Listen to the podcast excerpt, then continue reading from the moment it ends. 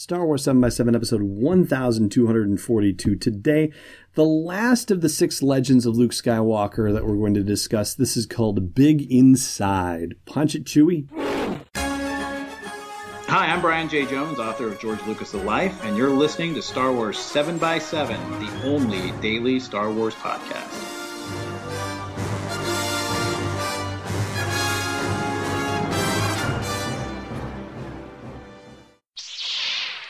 Hey, Rebel Rouser. Welcome to Star Wars 7x7. I'm your host, Allen Voivod, and one more time, thank you very much to Disney Lucasfilm Press for sending me a copy of The Legends of Luke Skywalker, and we're going to talk about Big Inside in full spoiler capacity here. So, that doesn't mean, I think, as you've probably realized over the last few episodes, that I'm going to tell you blow by blow every single detail that happens in the story. So, even if you don't want to spoil for you, I mean, it's still worth just hanging out with me, right? So go ahead and save it for a later date if you really want to come into the Legends of Luke Skywalker utterly unspoiled, or if you have any fear at all, I guess, about The Last Jedi and that you might learn something about Luke that you just don't want to know. I mean, I don't think that's really been the case at all, and also not with this big inside story either, but, you know, I'll throw that out there for your consideration if you want to think in that direction. Anyway, yeah, I don't think there's anything that you could hear that would make your experience of The Last Jedi any less than optimal. But you've got all the information you need to make your decision now. And in the meantime, I'm just going to go ahead and start talking to you about Big Inside. So, to recap where we stand, the various deckhands who are very young and getting to see the galaxy in exchange for the work on this cargo ship and very little in the way of wages, right?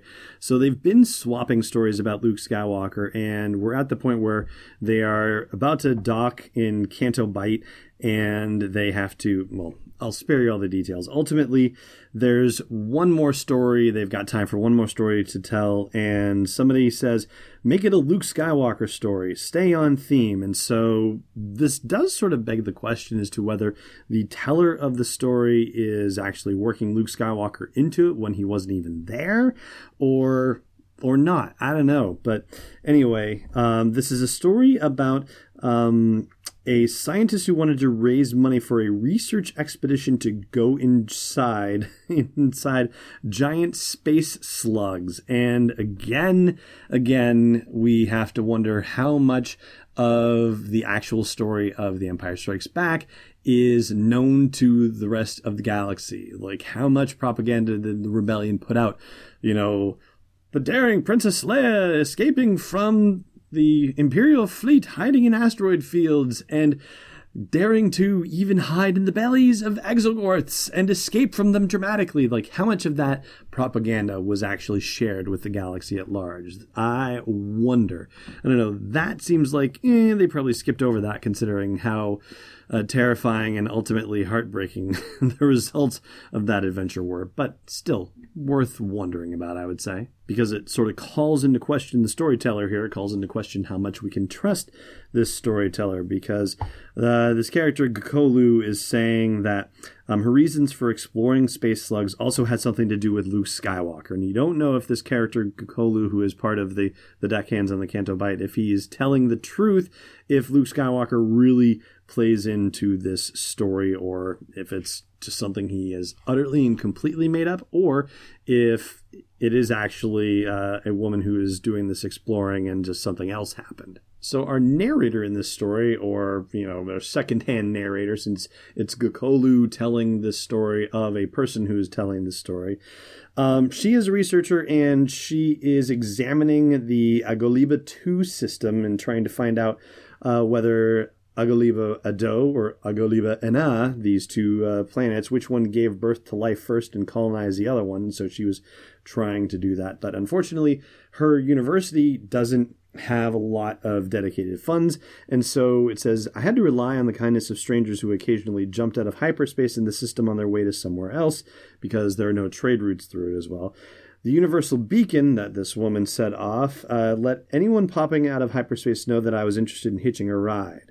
And so in the story here, she deploys that beacon, and who should stop by in a two seat A Wing fighter but Luke Skywalker? Now, this on its face is not necessarily unusual because training A wings definitely have two seats in them, and so that's a legit thing. But you know, why is Luke tooling around in an A wing? I mean, he has an X wing, or at least he had an X wing, so there's no reason to think that he would be in an A wing. But whatever. Um, it says that uh, he had modified the cockpit of the A Wing in part to take on passengers on his long flights around the galaxy as a way to relieve some boredom. I don't know, maybe I just too strongly identify him with the X Wing. I can let go of it because the other thing that is here is our narrator asks if Luke is an archaeologist or something, and he says something like that I'm trying to learn as much as I can about the Jedi.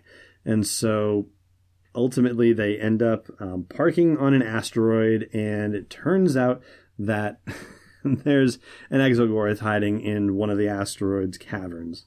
I'm skipping a lot of the buildup that actually leads to them getting stuck inside the Exogorth. But basically, there's no way out because the Exogorth could be digesting for years, if not decades. So the only way out is through. And before you get too grossed out by it, don't worry, we're not going to go there. But you come to find out that there are multiple ecosystems inside the belly of an exogorth, and they all seem to be sealed off from each other with these sort of uh, permeable membranes where like they can kind of cut through them and pass through, but they will seal shut automatically. So they end up being sort of airtight in a way, and whatever bizarre flora, fauna, microorganisms, and other random things in these various parts of the exogorth.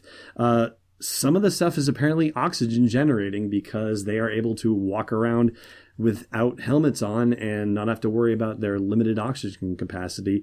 They can still, you know, check out what's going on in the exogorth and continue to move through its body. And since our narrator is a biologist, she's having, you know, on the one hand, an oh my God, I can't believe we're stuck in this thing. How are we ever going to get out situation? But she's also having an oh my gosh, this is the most amazing thing I've ever seen in my life. And I'm going to take all kinds of notes about it. And, you know, this could be my life's work. It's just so incredibly awesome. In the meantime, Luke gets the bizarre idea that the Jedi have been inside this Exogorth. Like, why there would be, I don't know, a Jedi temple inside this Exogorth? Like, that's the most ridiculous thing. And yet, there does seem to be some odd lettering on the inside body walls of the Exogorth. And there's only one word that Luke can understand out of it, which is the word mist.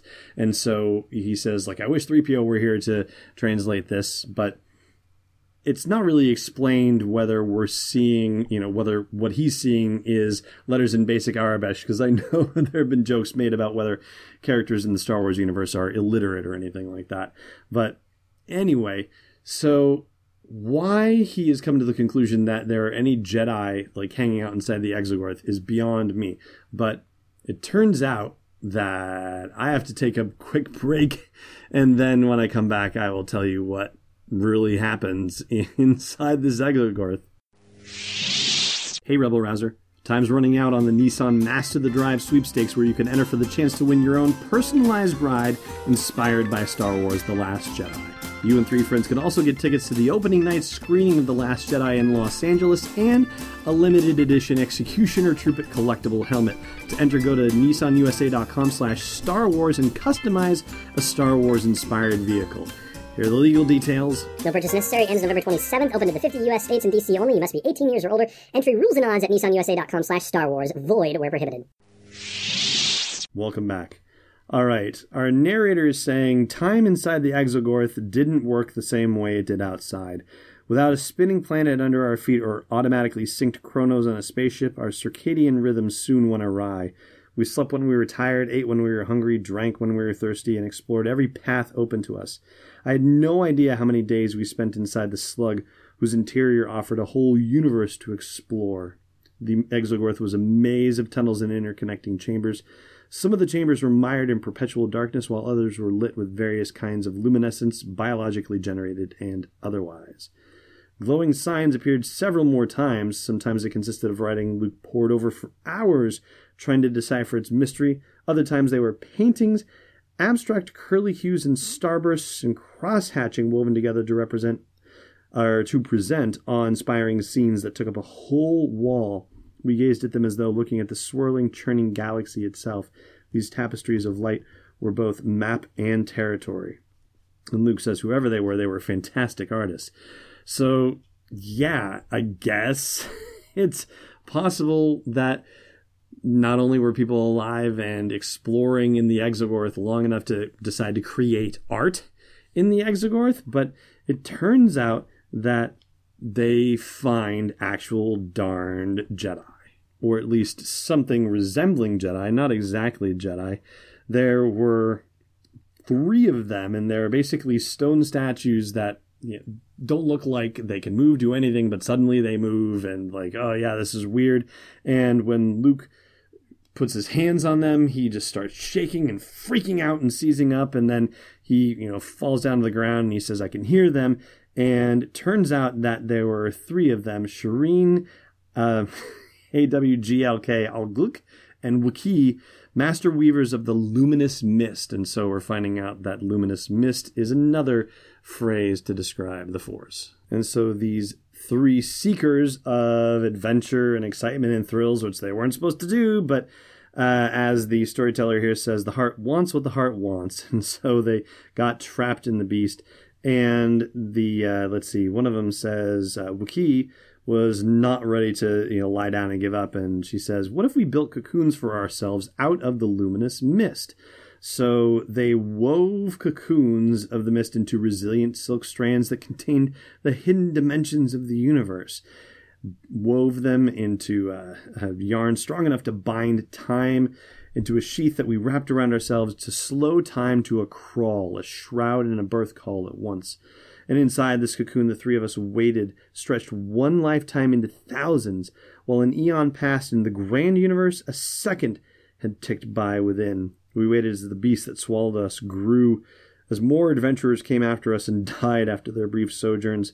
We waited as we forgot what else to do, content to let time devour us even as we sought to stop its passage. But then Luke comes along, and even in this ridiculously slowed down time frame, these three mistweavers are able to identify oh, there's something different about him. He has a bright mist heart, and there's a reason for him to be there. And I guess there's also some rot in the mist that they recognize. And the only way that they can you know be a part of the solution of this is to work with Luke to basically blow a hole in the side of the Exogorth so that way Luke and his biologist friend can get out and this, of course, means that these three luminous mist weavers are going to be immediately thrown into the mist beyond. In other words, become force ghosts for all intents and purposes.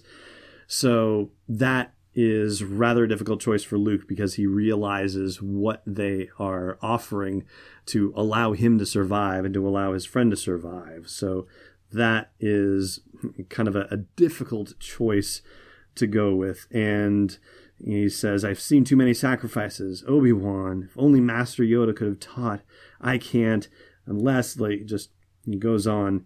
And he realizes something about the duel between Obi Wan and Darth Vader that I thought was really interesting. And I thought I'd share that with you as the last bit of information we share out of the legends of Luke Skywalker. Luke says, I once watched a dear friend who was also my teacher face the very embodiment of evil in a duel. He knew that he couldn't overcome his opponent by force, and yet he needed to save me and our friends. So when he saw that I was near the ship that would take us to safety, he stopped fighting and allowed his opponent to cut him down. But in fact, he had released himself from this world and become part of the force. What the enemy had cut down was only an empty cloak. Surprised, the enemy focused all his attention on the discarded cloak, forgetting about me and my friends. That was my teacher's intent, to use himself as a lure to distract the monster. We escaped, and I have never been able to forget the look my teacher gave me before he died. It was a look of pure peace and contentment. No fear, no anger, no regret, no sorrow. Became stronger than his enemy could possibly imagine because he knew it was time to let go. He trusted the force. It was a lesson I still have a hard time accepting.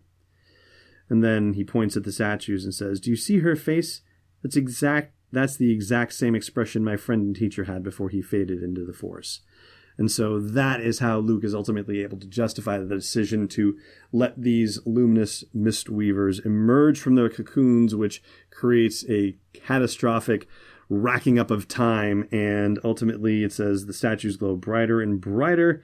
And suddenly, voila, they are outside.